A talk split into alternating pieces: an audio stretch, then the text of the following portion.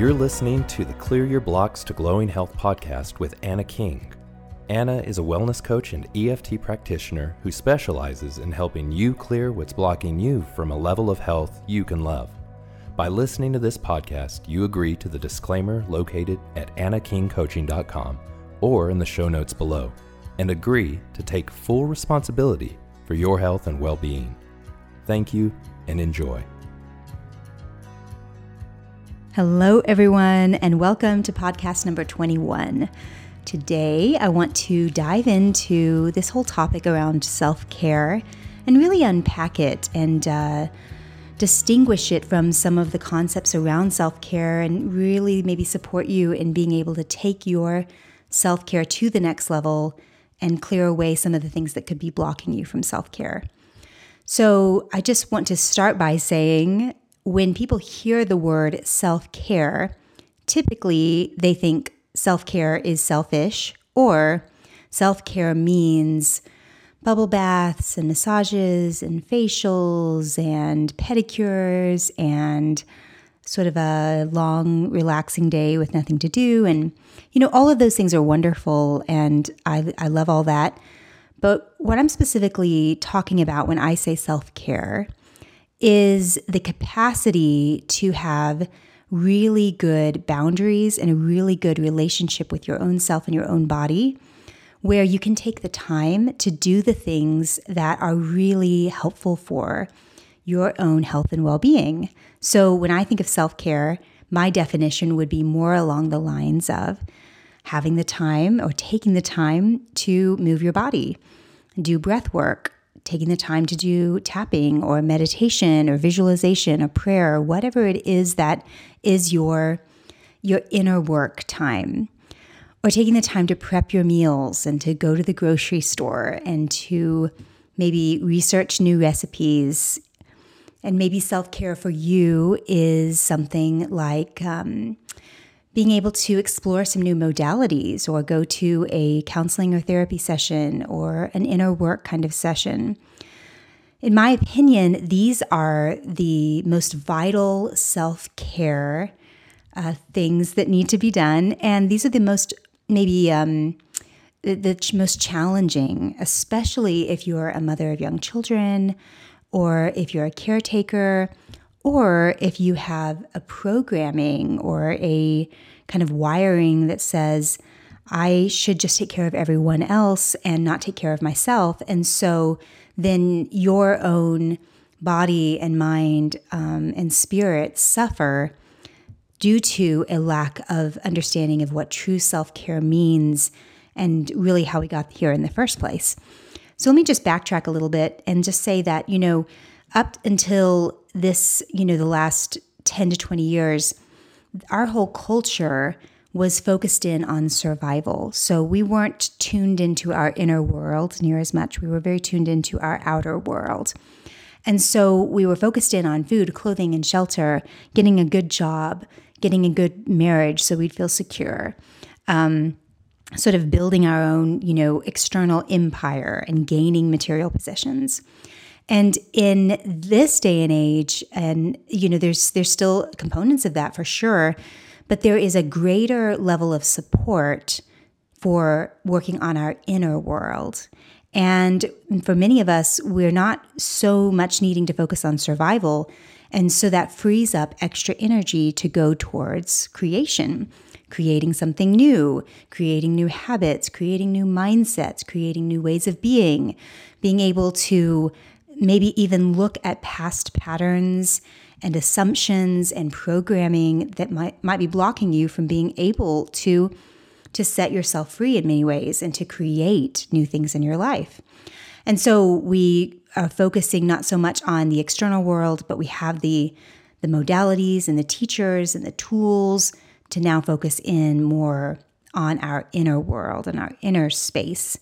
And that needs a lot of attention especially for those of you who are natural caretakers or love to take care of other people or even get a sense of self worth from other people being okay or being able to take care of them.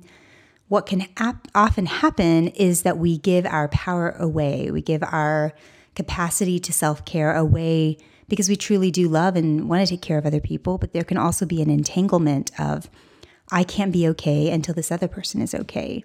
Or I can't feel good until this other person feels good. Or I don't like how I feel if I take care of myself and they're not they're not okay, right? So I do want to balance this by saying, you know, that level of just love and compassion and, and caretaking can be a really beautiful gift.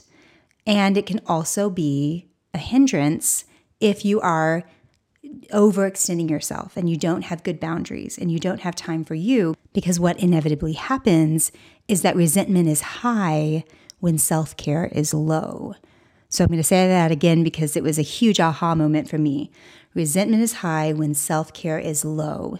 We will live in resentment towards other people, towards ourselves, towards our lives, if we are not able to do the things for ourselves that are life giving and centering and supportive of our health, like taking time for eating right and exercising and uh, doing the the inner work and modalities and taking time for stillness and for nature and for breath work and watching the sunrise and um, knowing when it's time to to extend and knowing when it's time to pull back and rest. And the body always is searching for that balance, and that balance may look different for each person. But it's so important that you keep the self care high so that resentment can stay low. Because as uh, Dr. Gabor Mate says, resentment is poison to the soul. And I think that that is huge. He said lots of, he's a doctor that works with um, the chronic diseases that are created from emotional causes and stress based causes. And so he talks about how there are so many illnesses that are created from stress, and that uh, there are some specific illnesses that are created um, with when when people are have not processed resentment. They haven't worked through um, a place in their life where they have been carrying too much, supporting too much, overgiving too much, overextending themselves. Then they're resentful, and that resentment is literally eating away at their body. And so, um, to be able to step back into power we have to remind ourselves that, you know, we're the only ones that live inside our body. We're the only ones that have been given the, the deep level of intuition about what our bodies need. And we can't wait for someone else to do that work for us. As much as it would be great to be like, I'm going to give, give, give, give, and then other people are going to give back to me and it's all going to work great. Um, we have to step back and into an, an, an empowered state where we're taking care of our bodies and then we're able to give and receive as is, um, as is in a balanced way. So, one of the things I want you to contemplate is the fact that we didn't really have good modeling around what self care looks like. So, as I mentioned previously, you know, many, many times our, our grandparents and parents were in survival mode. They were having to focus in on you know just basic survival needs and being able to to move through big challenges in the world and so there was a lot of externalized focus and there wasn't as much of a focus on on developing the health that was is required to heal and grow and especially in a very modern toxic world so you know if you're just know that if you feel like it's difficult for you to have good self-care there's a high chance that it wasn't modeled well for you. Maybe your mother or father or grandmother was over serving or over giving. And this especially happens, I think, with moms and grandmas and great grandmothers because there's a natural nurturer and it, it happens as well in men and fathers um, and grandfathers, but it, it's real prevalent, I would say, in females that there's just an over serving and over giving at the expense of our own um, boundaries at the expense, expense of our own health and uh, not a good modeling around how to do how to choose healthy self-care and have a balance in it because obviously we don't want to pendulum swing the other way we want to find that healthy balance So I'd encourage you to, to take a moment to contemplate what was my modeling around self care. Did I watch my mom or my grandmother or my aunts or my uncles or whoever it is, my dad? Did I watch those authority figures or those people who I'm looking up to? Do they have did they have those healthy practices? And did I see the fruit from that? Or did they have unhealthy boundaries? And um, am I am I just falling into that same programmed pattern of unhealthy patterns and or unhealthy you know ideas around self care? So it's just important to know what your programming is because when you know what the programming is, then you know, oh, it's a program. I'm conscious of the program that I've been running that didn't even start with me. It's not even mine. And now I can make the conscious choice to clear through the blockages that are keeping me from being able to empower myself to have a right amount of self care for me.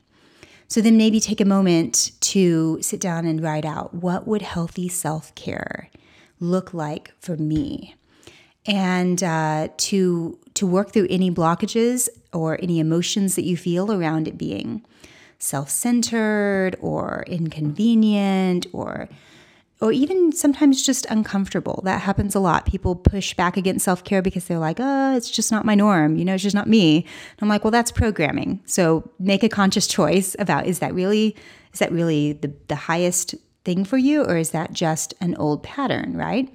So take a moment and write down what would be healthy self care practices look like for me. And then, of course, if you are doing any tapping process, this is a great thing to tap on to tap through any um, fear or guilt or shame or past programming around taking really good care of yourself. Because when you do that, you are modeling that new way of being for the people who are looking up to you. You're saying, This is how to unlock this healthy self, not in a way that's frivolous or frilly or overblown, but in a way that's balanced and uh, loving to the self and to others.